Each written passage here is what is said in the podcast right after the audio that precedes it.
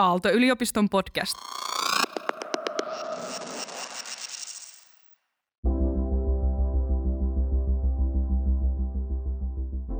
Opinnäytetyö, dippatyöt ja gradut.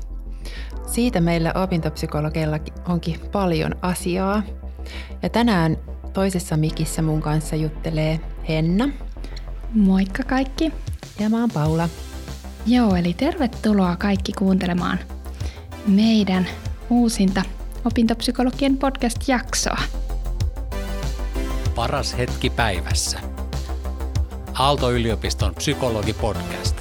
Tänään äänessä Henna Niiva ja Paula Sjöblom. Me oikein mietittiin Hennan kanssa, että me halutaan aloittaa tämä podcast opinnäytetöistä miettimällä, mitä mukavaa ja hyvää ja kiinnostavaa ja kivaa on opinnäytetöissä. Meilläkin on opintopsykologeina ehkä vähän semmoinen vääristynyt kuva opinnäytetöistä, koska usein opiskelijoiden kanssa jutellaan opinnäytetöistä silloin, jos siinä on jotain haastetta. Silloin opiskelijat usein hakeutuu opintopsykologille, mutta onhan se semmoinen tärkeä kohta opiskeluissa, missä on myös paljon hyviä puolia. Joo, sellainen, mihin parhaimmillaan kyllä voi liittyä paljonkin hyviä puolia, vaikka, vaikka meillä näin opintopsykologeina niin ei ollut välttämättä helpoin tehtävä lähteä miettimään, että mikä kaikki siinä opinnäytetyön tekemisessä voi myös olla kivaa.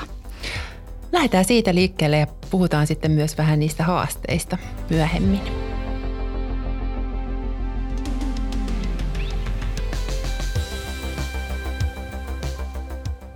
Opinnäytetyön aloittamisessa, niin sehän olisikin yksi tärkeä lähtökohta, että saisi ja valitsisi sellaisen aiheen, mikä itseä kiinnostaa. Ja, ja parhaimmillaanhan se voikin olla ihan mahtava mahdollisuus päästä perehtymään johonkin aiheeseen oikein syvällisesti, mikä, mikä on itselle semmoinen mielenkiintoinen aihe.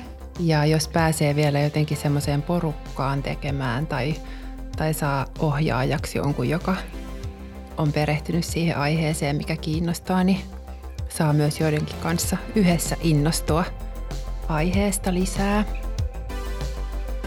Et joskus se opinnäytetyö voi johtaa sitten suunnata vähän jo sitä polkua sitten ihan työelämässäkin, avata jonkinlaisia ovia.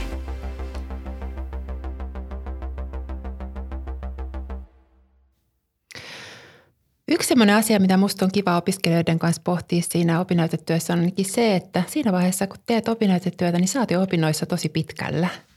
Saat ihan hirveästi tehnyt jo kursseja ja, ja oppinut jo paljon ja, ja mä ajattelen, että siinä vaiheessa kun opiskelija on päässyt siihen vaiheeseen, että hän tekee jo lopputyötä, niin kyllä hänellä on ne kaikki keinot, että hän, hän pystyy sen työn tekemään loppuun, vaikka minkälaisia vaiheita siinä työn tekemisessä olisikin. Ja se onkin hyvä muistaa, että siinä vaiheessa tosiaan sitä osaamista on jo paljon, mutta toisaalta oppii aika monia sellaisia osataitoja parhaimmillaan, mistä voi sitten olla, olla tota niin eri vaiheessa omaa elämää ja työelämää hyötyä, vaikka esimerkiksi niitä tiedonhakutaitoja ja, ja menetelmätaitoja, analysointitaitoja – vaikka ei ihan samanlaista prosessia siellä työelämässä tekiskään ja ihan samantyyppisiä työtehtäviä, niin voi kuitenkin jäädä käteen jotain sellaisia taitoja, mistä on jatkossa hyötyä. Miten sä vielä semmoisesta aiheesta miettisit näistä hyvien puolien kohdalle, että siinä on semmoinen tietty vapaus usein kun tekee toisaalta myös vastuuta, jos tekee vaikka jollekin yritykselle tai on joku tiukka deadline sen kanssa. Joo, no ainakin siinä on, on se vapaus, että voi esimerkiksi usein suunnitella kuitenkin ne päivänsä rakenteeltaan sellaisiksi, mikä toimii itselle. Eli aloittaa päivän monesti sellaiseen aikaan, mikä, mikä tuntuu sujuvalta ja, ja tauottaa itse siihen malliin, mikä toimii itselle. Tai käydä vaikka sitten harrastamassa päivän aikana, jos, jos se tuntuu sellaiselta, mikä tuntuu itselle hyvältä. Paras hetki päivässä. Siirryttäisikö vähän niihin haasteisiin ja erilaisiin paineisiin, vaativuuteen, mikä liittyy myös opinnäytetöihin. Mutta musta oli kiva, Henna, että aloitettiin puhumaan noista hyvistäkin puolista, koska joskus se diplomityö tai gradu siintää siellä opiskelujen lopussa sellaisessa mielessä, että, että se saattaa tuntua isolta jutulta tai joskus jopa liian isolta jutulta tai joskus pahimmillaan siitä tulee mörkö mikä siintää siellä. Että on hyvä muistaa, että ei se aina niin ole, eikä se välttämättä ollenkaan niin ole. Mutta onhan se sellainen iso työ, missä on myös tietynlaisia haastepaikkoja, tai voi olla. Joo, no sit, sitä me juurikin tässä suunnitellessa mietittiin aika paljon, että, että tota, kun se opinnäytetyö on se viimeinen opin, opintotehtävä, mikä pitää saada tehtyä, jotta valmistuu, niin toisaalta välillä siitä on paljon hyötyä, jos se voi nähdä tosiaan viimeisenä opiskelutehtävänä, joka pitää saada vielä tehtyä, jotta sitten opinnot on kasassa. Mutta sitten toisaalta monesti, koska se on viimeinen ja erilainen, niin siihen kasautuu sellaisia paineita. Saattaa tuntua isolta ja saattaa tuntua ähm, jopa sellaiselta mittarilta, että olenko valmis työelämään. Ja välillä aika paljon siinä työn tekemisen lomassa kuulee opiskelijoiden kertovan asioita, mitkä ehkä menee sellaisen kattokäsitteen alle kuin epävarmuus. Että on paljon sellaista epävarmuutta siitä, että osaanko ja teenkö oikein ja, ja millainen tämän pitäisi sitten olla, kun tämä on valmis ja mikä on riittävän hyvä. Ja se on kyllä jotain, jotain minkä kanssa joutuu olemaan tekemisissä varmaankin ihan jokainen opinnäytetyöntekijä. Että joskus me unohdetaan herkästi se, että suurin osa opinnäytetyöntekijöistä tekee sitä työtä ihan ensimmäistä kertaa. Eli harva Harva opiskelija on aikaisemmin tehnyt samanlaista isoa projektia, jossa, johon mahtuu aika erilaisia vaiheita ja johon oikeastaan kuuluu se, että alussa voi olla vähän vaikea hahmottaa, vähän epämääräistä se, että miltä se lopputulos tulee sitten näyttämään. Niin ja tuntuu aika luonnolliselta, että silloin kun tekee jotain uutta ekaa kertaa, niin siihen kuuluu osana myös se epävarmuus ja ehkä ne semmoiset vähän itse – itseään kyseenalaistavatkin äänenpainot ja osaanko ja en osaa. Ja, ja toisaalta mä ajattelen opintopsykologin näkökulmasta, että ei vielä tarviikaan osata, että siinä vaiheessa vasta kun se työ on tehty valmiiksi, niin siinä vaiheessa opiskelija vasta osaa tehdä sen lopputyönsä, mikä on toisaalta aika ristiriitasta, että siinä vaiheessa kun sitä tekee, niin on kuitenkin vielä opiskelija ja vielä kesken. Niinpä.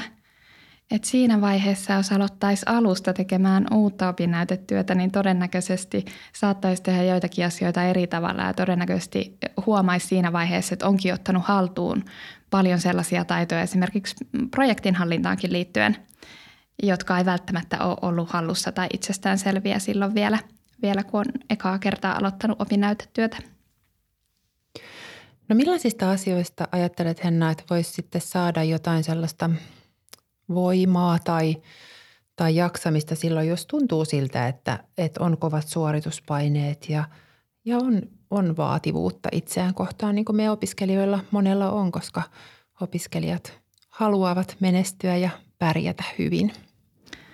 No siihen on moniakin tekijöitä ja ensimmäisenä tulee mieleen ihan se, että jos on vaikka niitä opiskelukavereita, jotka samaan aikaan tekee omaa opinnäytetyötään, niin niiden epävarmuuksien jakaminen, sen jakaminen, että välillä tulee niitä ajatuksia, että tuleekohan tämä koskaan valmiiksi, niin monesti silloin huomaakin, että ihan samoja tai samantyyppisiä ajatuksia on myös monilla niistä kavereista, jotka, jotka työstää omia opinnäytetöitään.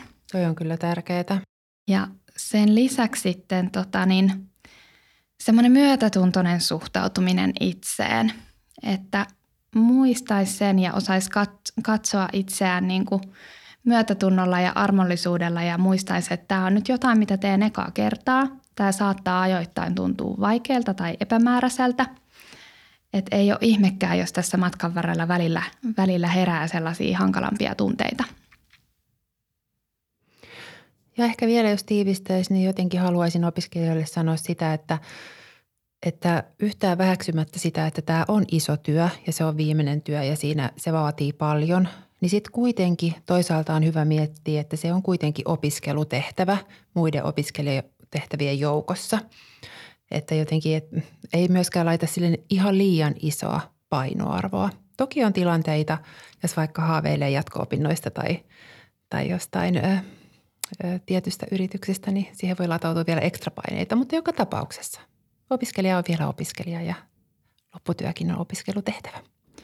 Niin, että voisiko sen nähdä sellaisena niin kuin ehkä mahdollisuutena perehtyä johonkin itseä kiinnostavaan, ää, lö- löytää ehkä jotain omaa, mutta sitten kuitenkin muistaen samalla sen, että okei, tämä on nyt viimeinen, viimeinen opiskelutehtävä ja sitten siellä työelämässä tulee erilaisia mahdollisuuksia ja, ja tämä ei ole mitään sellaista, mikä määrittäisi sitä, että mihin tulen esimerkiksi siellä työelämässä päätymään.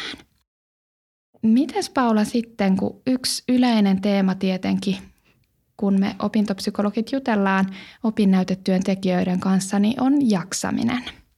Niin minkälaisia jaksamiseen liittyviä teemoja tulee esiin opinnäytetyöntekijöiden kanssa? Toi on minusta tärkeä asia miettiä ja tärkeää, että jokainen opinnäytetyötä tekevä jotenkin vähän pysähtyisi miettimään, että, että miten mä saisin tehtyä tätä työtä niin, että – että jotenkin riittäisi energia ja virta sen työn tekemiseen, koska mä ajattelen, että ehkä tämä on yksi sellainen paikka opiskeluissa, missä on aika vaikea irrottautua opinnoista. Ei välttämättä ole mitään sellaista säännöllistä ö, lopputyöryhmää. Osalla saattaa olla joku kurssi siinä tukena, mutta kaikilla ei ole. Tai jos onkin, niin tapaamisia on aika vähän. Et miten saa rakennettua itselle semmoista hyvää työrytmiä, että tämä on se aika, kun mä työskentelen ja tämä aika on mun vapaa-aikaa ja silloin kun mä oon vapaalla, niin mä tekisin sitä hyvällä omalla tunnolla, eikä niin, että koko aika pyörisi, pyöris mielessä lista siitä, että mitä kaikkea pitää tehdä siihen lopputyöhön. Tai joskus opiskelijat sanoo myös sitä, että, että sit kun se lopputyö on tehty, niin sit siinä vaiheessa mä lähden reissuun tai sit siinä vaiheessa mä teen sitä tai tätä, että voisiko ajatella, että ihan sen lopputyön tekemisen aikanakin niin olisi jotain mukavia juttuja säännöllisesti siinä tekemisen tukena. Joo, joskus aina kuulee, että opiskelijat huomaa sellaisia ajatuksia, että jos sen on saanut riittävästi tarpeeksi opinnäytetyötä tänään tehtyä, niin sitten kyllä saa tehdä mitään kivaakaan tänään. Että lähdetään tavallaan jättämään pois sellaisia asioita sieltä omasta, omasta kalenterista, jotka itse asiassa tois sitä energiaa ja tois sitä vastapainoa sille opinnäytetyölle – ja sehän on sitten todennäköisesti myös sen opinnäytetyön kannalta huono juttu, koska jos ei meillä ole energiaa, niin ei me silloin yleensä myöskään olla kovin tuottelijaita ja aikaansaavia. Ja sitten tulee helposti tuosta semmoisia niin väli, välitiloja, tai kutsun joskus niitä välitiloiksi siinä opiskelussa opi, opiskelijoiden kanssa, että jos koko aika ajattelee, että koko aika pitäisi opiskella, mutta se on ihan mahdottomuus. Ei kukaan pysty tekemään koko aika töitä eikä opiskella, eikä tarvitsekaan. Mutta sitten jos on se semmoinen olo, että nyt pitäisi käynnistyä tai pitäisi vielä jatkaa, eikä kuitenkaan jatkaa, niin sitten ei oikeastaan ole vapaalla. Eikä kuitenkaan tee hommia. Sitten jäädään semmoiseen välitilaan jumittamaan, että pystyisikö sitä jotenkin sitten rajaamaan paremmin, että tämä on työaikaa ja jos ei se homma lähde, niin sitten oikeasti nyt homma seis ja vapaa-aika käyntiin. Ja toi on juurikin se kaikista tylsin vaihtoehto, että ei ole sitä todellista vapaa-aikaa ollenkaan. Että jos kaikki se, se mukamas vapaa-aika kuluu kuitenkin siihen stressaamiseen siitä opinnäytetyöstä. Ja sitten aina välillä me unohdetaan kuitenkin se, että, että meidän aivot on sellainen elin, jolla on rajansa – ja opinnäytetyön tekeminen on sellaista vaativaa tietotyötä. Ja silloin kun me puhutaan tuollaisesta tuollaisesta työskentelystä, joka vaatii meidän aivoilta tosi paljon ja sellaista hankalaa tiedonkäsittelyä, ongelmanratkaisua, luovuutta, niin silloin meidän aivot ei oikeastaan pysty kuin sen 4-6 tuntia tehokkaasti tekemään tämän tyyppistä työskentelyä. Tuosta me päästäänkin hyvin seuraavaan aiheeseen, mikä liittyy projektin hallintaan. Opinnäytetyö, sehän on iso projekti ja siihen liittyy paljon projektin hallintaa. Ja ne on myös sellaisia asioita, mitä mä näen, että monilla meidän opiskelijoilla tulevaisuudessa heidän työtehtävissään, niin he todennäköisesti tulee toimimaan sellaisissa tehtävissä, missä tarvitsevat myös projektinhallintataitoja. Niin puhutaanko hetki ihan siitä, että millaisista projektinhallintataidoista on opinnäytetöissä apua?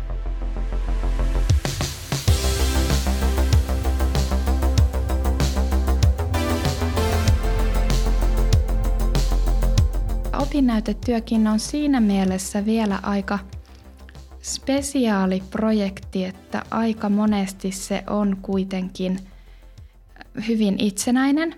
Parhaimmillaan siinä tietenkin on, on ohjaaja tukena, joka on, on hyvin saatavilla. Mutta että, että jos me puhutaan ihan sitten tulevasta työelämästäkin, niin aika harvoin meillä on niin itsenäisiä projekteja kuin mitä välillä opinnäytetyöt on. Toi on kyllä totta. Että harvassa työssä on niin, että, että sulla on ehkä joku deadline siitä siitä siellä puolen vuoden päässä ja, ja siinä välissä saat ihan omillas. Mitä toisaalta toivoo, että ei opinnäytetyössäkään ihan niin ole. Mutta ehkä ainakin ne semmoiset yhteiset etapit on jotenkin väljempiä opinnäytetyössä. Että enemmän se on kuitenkin sitä, että sä itse oot vastuussa itsellesi. Niinpä. Ja välillä saattaa tulla semmoinen olo monella opiskelijalla, että, että ne deadlineit, mitä siellä ehkä matkan varrella onkin, niin on siirrettävissä. Että ne ei tunnu sellaisilta ihan oikeilta ja lopullisilta deadlineilta. Mä tykkään opiskelijoiden kanssa, kun heidän, heidän kanssa teen ohjaus, ohjauksia liittyen opinnäytetöihin, niin puhuu aika paljon tuosta työrytmistä ja oman työrytmin löytämisestä ja ylläpitämisestä ja hakemisesta. Ja vaikka olisi tottunut tietynlaiseen työrytmiin tai työtapaan aikaisemmissa opinnoissani, että ottaisi vähän aikaa sille myös ja miettisi, että okei, tämä onkin vähän erilainen tehtävä kuin mitä edellisen puolen vuoden vaikka opinnot on ollut. Millainen rytmi olisi mulle hyvä? Monelta mä aloitan tekemään hommat. Miten mä pidän taukoja? Ja miten saisi pidettyä sitä työn tekemistä yllä niin, että ei välttämättä arkipäivänä tulisi ainakaan kovin monta välipäivää siihen, että katoisi jotenkin se tatsi siihen tekemiseen – koska aina se palaaminen sitten siihen opinnäytetyön pariin on hankalampaa, jos siinä on ollut pitempi tauko välissä. Ja juurikin toi, mitä sanoit, että mieluummin se, että, että saisi tehtyä joka päivä jonkin verran. Saisi joka päivästä työtä vähän edistymään, kun sitten se, että tekee sellaisia maratonpäiviä, jolloin, jolloin tota, työstää pitkän päivän opinnäytetyötä. Ja sitten vaikka silloinkin, jos on semmoinen hetki, että tuntuu, että ei oikein saa sitä joka päivä edistymään, niin mä ajattelen, että toisaalta on hyvät on ne viikonloput, jos saa pidettyä semmoista työrytmiä. Se on ehkä se ideaali, eihän se aina niin ole, mutta että, että jos ajattelee, että ideaalisti pystyisi arkipäivisin tekemään hommia ja viikonloppuisin olemaan vapaalla, niin se, että vaikka olisi semmoinen hetki, että se ei niin edistyisi, niin arkipäivinä altista itsesi kuitenkin sille sun työlle. Avaa vaikka tietokone, avaa se tiedosto niin, että sä silmäilet sitä – ja mietit ehkä vähän sitä seuraavaa päivää, että mistä sitten jatkaisi seuraavana päivänä, että mieluummin joka päivä edes ihan pikkasen jotain, mikä ei välttämättä tuntuisi niin tuottasalta kuin se, että sitä ainakaan rupeaa välttelemään sitä. Ja sitten myös se semmoinen luotto siihen, että monesti kun meillä on tämmöinen iso projekti meneillään, tuollainen teema mielessä – niin meidän aivot tekee työtä sen teeman parissa, vaikka me ei tietoisesti keskityttäisi siihen tekemiseen. Eli juurikin silloin viikonloppuisin, kun me vietään sitä vapaa-aikaa, niin voi olla, että meillä tapahtuu sellaista tiedon yhdistelyä siellä aivoissa tai nukkuessa, mikä sitten tulee näkyväksi siinä vaiheessa, kun me palataan sen opinnäytetyön pariin ja me huomataankin, että me ollaan, ollaan hoksattu jotain uutta. Ja sitten sellaista ihan niin kuin näkymätöntä, voisiko sanoa, että se on jonkinasteista tai jonkinlaista metatyötä, liittyy mun mielestä paljon siihen opinnäytetyöhön, että, että on paljon semmoista selvittelyä. Sä ehkä haet jotain artikkelia. Sulla saattaa mennä päiväkin siihen, että sä haet artikkeleja mutta, ja mietit, että onko tämä semmoinen, mitä mä voin käyttää.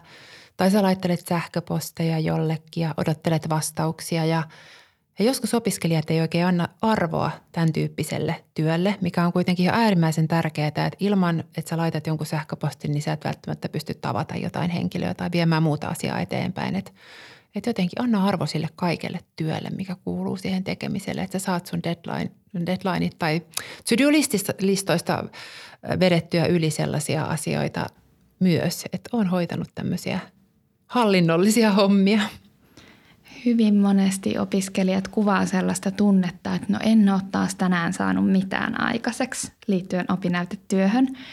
Ja silloin kun me puhutaan kirjoitetuista sivuista, niin ne on jotenkin sellainen mukavan niin kuin konkreettinen mittari, että okei, tänään sain yhden tai kaksi sivua lisää kirjoitettua. Mutta juurikin toi, että silloin kun me tehdään jotain sellaista sellaista, mikä ei tuota sitä konkreettista lopputulosta, jotenkin käsin kosketeltavaa lopputulosta, niin silloin voi olla vaikeampi määrittää sitä, että mitä sainkaan tänään aikaa, että mihin se aika oikein meni. Niin juurikin se, että, että miettisi, että miten minä saan itselleni näkyväksi sen, mitä olen tänään saanut aikaan. Ja yksi kollega kertoi esimerkkinä jonkun opiskelijan käyttäneen ihan lasipurkkia – jonne hän laittoi aina yhden kuivan herneen, kun oli saanut 25 minuuttia, eli yhden pomodoron verran opinnäytetyötä edistettyä. Eli ihan noinkin, noinkin konkreettisesti voi lähteä tekemään sitä näkyväksi, että hei, että kyllä tämä homma edistyy.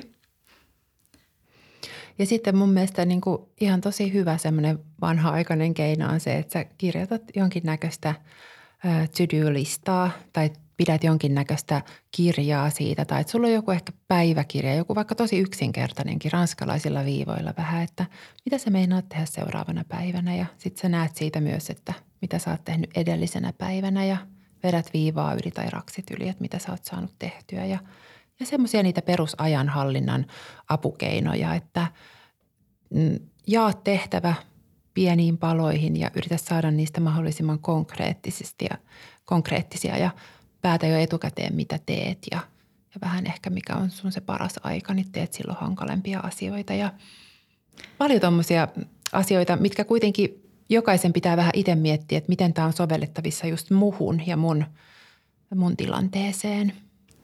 Joo, ja itse tykkään sellaisesta tavasta, että silloin aina opinnäytetyöpäivän lopuksi tekisi itselleen done-listan. Ja ihan sen takia, koska jos äh, me raksataan siitä to-do-listasta, niin voi olla, että sinne done-listalle itse asiassa löytyy jotain asioita, mitä ei ollut siellä to-do-listalla. Ja tavallaan se done-lista auttaa vielä enemmän keskittymään siihen, pysähtymään siihen, että mitä sainkaan tänään aikaan.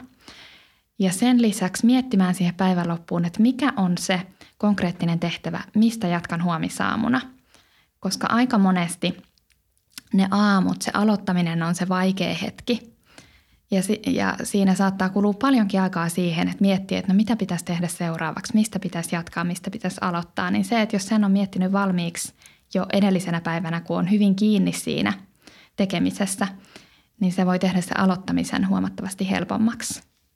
Mä tykkään tuosta Dan-listasta. Mun mielestä se kuulosti tosi hyvältä menetelmältä ja sellaiselta, että ainakin sitä kannattaisi kokeilla. Tähän projektinhallintaan liittyen puhuttiin Paula Seun kanssa myös siitä, että monesti kun opinnäytetyöntekijä aloittaa sen opinnäytetyön teon, niin saattaa tuntua aika suoraviivaiseltakin, että miten se prosessi oikein etenee. Mutta hyvin monesti siinä matkan varrella sitten tulee erilaisia muutoksia, erilaisia pieniä ongelmia tai tarpeita muuttaa vähän sitä suunnitelmaa, että mitä tekiskään.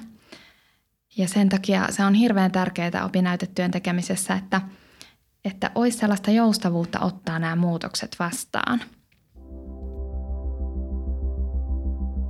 Tämä oli Paras hetki päivässä psykologipodcastin opinnäytetöitä koskevan jakson ensimmäinen osa.